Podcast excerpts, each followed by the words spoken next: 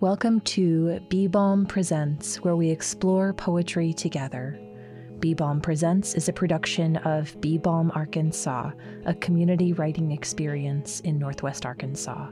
Our show is filmed in the Listening Lab in the studios of KUAF National Public Radio in Fayetteville. I'm your host, Julia Paganelli Marín. Today, our guest is Cassie Sands. Cassie, I'm so pleased that you're here with me. Uh, will you tell us a little bit about yourself? Uh, so, my name is Cassie Sands. I'm a writer. I write primarily memoir and poetry. I'm also an aerospace engineer and a planetary scientist. Um, and recently, I am also gay married and a step parent to three wonderful stepchildren. Yay! Um, you're also wearing an amazing mountain sweater. Yes, it is a kind of a chilly late fall day, so it is perfect for the weather today. I love that. Yeah. Uh, also, your wedding pictures are beautiful. Thank you. um, they're so tender and joyous. Uh, today, Cassie has brought a poem by Dorothy Walters called The Skeptics. Will you introduce the poem for us? Uh, sure. So, this is The Skeptics by Dorothy Walters. We were the skeptics, the ones who knew that nothing exists beyond our knowing, our certitude that what we saw was what there was, no need to go beyond the edges of our thought, our need to be right. Then one day we were struck down by presence arriving in a whirling cloud of light. A wind tearing our clothes away, our skin was now suffused with gold, and we no longer remembered what it was we knew. So, as a planetary scientist, have you considered yourself a skeptic? Are you still a skeptic? I would consider myself a recovering skeptic and a recovering intellectual. I think that's how I would describe myself as someone who's, you know, an engineer and a scientist. And I used to live completely in my head. And then I went through some big things in my life that challenged that and made me look at things in a different way. Can you tell me what you've been skeptical about in the past? I think I used to believe that reductionist science is like the ultimate reality. What is reductionist science? Uh, basically, how we have lived as humans since the Industrial Revolution, that we can control nature and the world around us, and we never have to subject ourselves to the elements, or essentially that everything can be within our control if we have sufficient technology. That sounds like a comforting idea. it is a comforting idea, which is why it's so appealing. So, Dorothy Walters talks about Kundalini. Is this something that you're interested in? Is this a spiritual experience that you've taken part in? Yes. It's interesting that you bring up Kundalini because I actually had a Kundalini awakening last fall, like a little over a year ago. I was working with a coach at the time and someone who's very spiritual and connected with the earth and that kind of thing.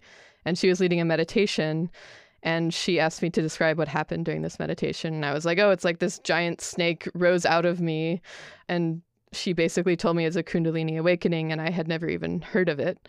And then when I looked it up, some people try for years or decades to like achieve this.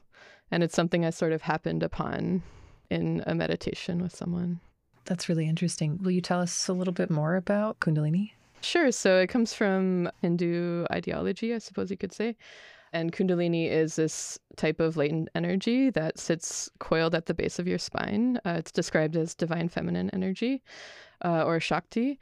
Um, and essentially, if your chakras are clear and you're in a state to receive that, um, that energy will rise up out of your spine. And it's supposed to be associated with positive changes in your life, better health, um, a deeper spiritual connectedness. Do you identify as non binary, Cassie? Uh, yes, I do. I'm interested that you bring up feminine energy. We were talking the other day, and you were talking about how you don't experience different energies as masculine or feminine. You kind of experience them as the same energy. Uh, right. Yeah. So for me, I hear all this talk of divine feminine, divine masculine in the spiritual community, or just male, female, and these different energies. And I sort of have pieced together throughout my life that other people see these as separate and that I don't. So I could learn, I could go through the process of rote memorization of these qualities are masculine, these are feminine, um, but I don't really feel them differently. To me, they're just the same like energy or life force. Yeah, I'm super interested in that. Yeah. I think that's really cool. Would you tell me a bit about how your spiritual practices mesh with you being a scientist? And like, is writing a channel for that as well? I would say that writing for me and poetry, especially, is the integration of this very intellectual part of myself and this very like emotional and spiritually connected part of myself. So, if this thing that's going on within me, I also see it as something that's happening in the collective right now, where we're integrating you know, being a rational person and an emotional person and a spiritual person. And we're not living as much in these very compartmentalized roles you where, you know, you're told, oh, you're creative as a kid and you don't have to worry about science or like you're, you know, a math and science person. So you, you can't, you can't be creative. I think we're really stepping out of those roles as we move forward in this time of great change in our world. Is there any dissonance between your scientific practice and your spiritual practice? Are there questions that you still have? Or do you find a, like a lot of peace bringing those together? I think for me, I do say that I write poems, but sometimes it feels like there is a poem that exists and it is just like I'm the conduit or whatever, you know. Sometimes I feel almost like an imposter being like, oh, yeah, I actually wrote this. Um, it does feel more almost like a channeling process.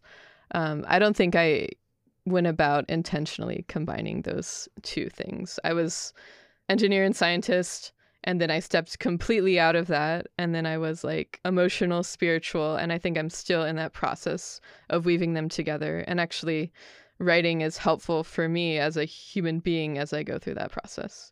You know, I've heard someone say, like, you create something and then it creates you. Like, I definitely feel that when I write. I feel like that it changes the way that I understand myself and like see the world.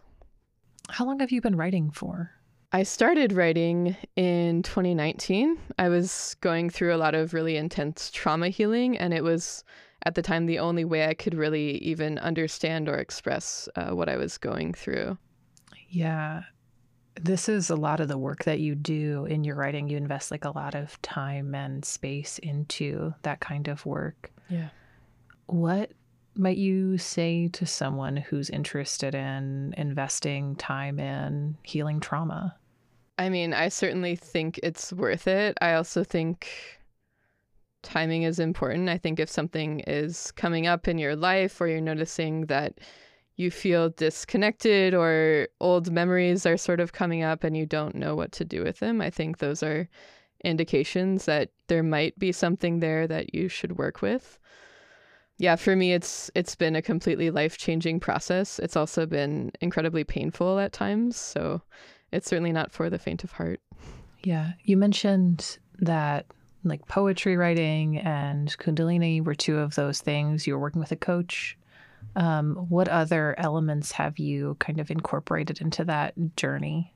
I think support from other people is completely paramount. Like I was in therapy and that was I wasn't with someone who was super trauma informed. It was still helpful to a certain extent, but things really started to shift for me when I joined a community and it was people who are also are survivors of complex trauma. I'm someone who um, has complex PTSD. Um, and I've healed a lot of things, but it also is sort of the work of a lifetime to continue to heal from that type of thing. Mm-hmm.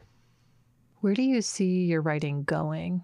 Or do you see uh, your writing going anywhere? I think um, I think sometimes mistakenly people will be like, "Oh, you're a writer, so you must be creating this vast work of something and that's your life's work." But mm-hmm. really, I think like you had said before, writing can be about creating yourself. Mm-hmm. Is there a part of yourself you're working on creating right now with your writing? Oh, that's that's a really interesting question. I've never exactly thought about it in quite that way. I think that because of my history as an engineer and scientist and the ways that I've really explored the emotional and spiritual landscape, I think it does give me a unique perspective that not everyone has. So, right now, I actually see my work as like getting that out to other people and hoping that it's meaningful to them.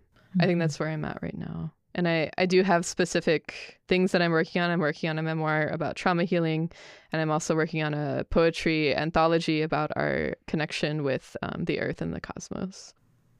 Cassie, will you read Dorothy Walters' poem, The Skeptics, one more time? Yes, I would love to. This is The Skeptics by Dorothy Walters. We were the skeptics, the one who knew that nothing exists beyond our knowing. Our certitude that what we saw was what there was. No need to go beyond the edges of our thought, our need to be right.